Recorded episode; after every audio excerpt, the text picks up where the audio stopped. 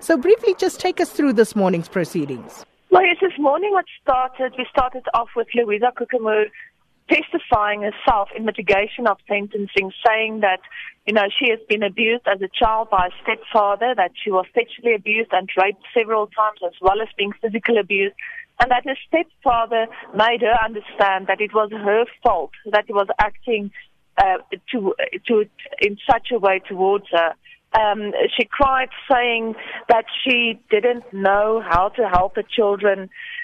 She felt threatened by her husband at the time, Kobus Kokemoer, and that she was afraid that he might anyone and herself as well as the kids if she went um, to find help from someone because he apparently threatened to kill anyone um, that would interfere with their family life and threatened her that he knows how to bury a body.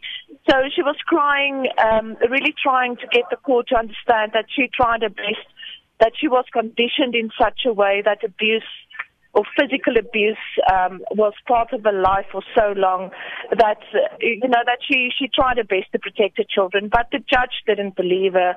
He said during his um, thing that she she did not impress the court at all.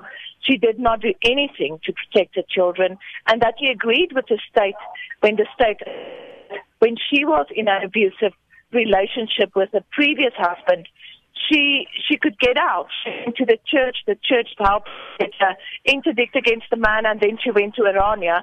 And because she was not abused, she didn't act.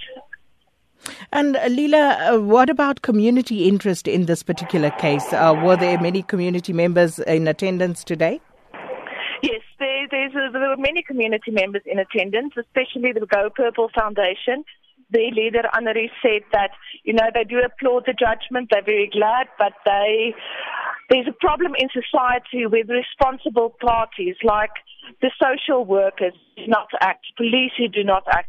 They get scot free in these cases. She said they are handling so many cases at the moment where, you know, uh, uh, parents or mothers try to get help, but there's no one, no one to help them, or where a social worker doesn't do their job, or the police doesn't want to open a case.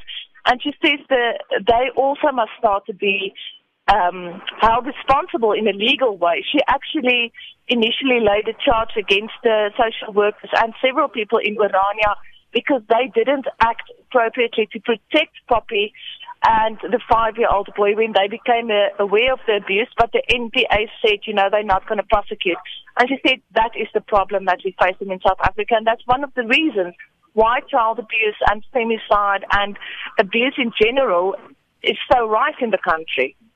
And Leela, do we know where the five-year-old is currently? He's um, in in protect, well not protected custody. He's with a foster parent at the moment. Apparently, he is doing fine. He's seven now, so um, he is doing fine, but he still has a lot of problems. And apparently, he really struggles to to accept what has happened to him. Um, so he will have to get treatment and psychological treatment in future continuing.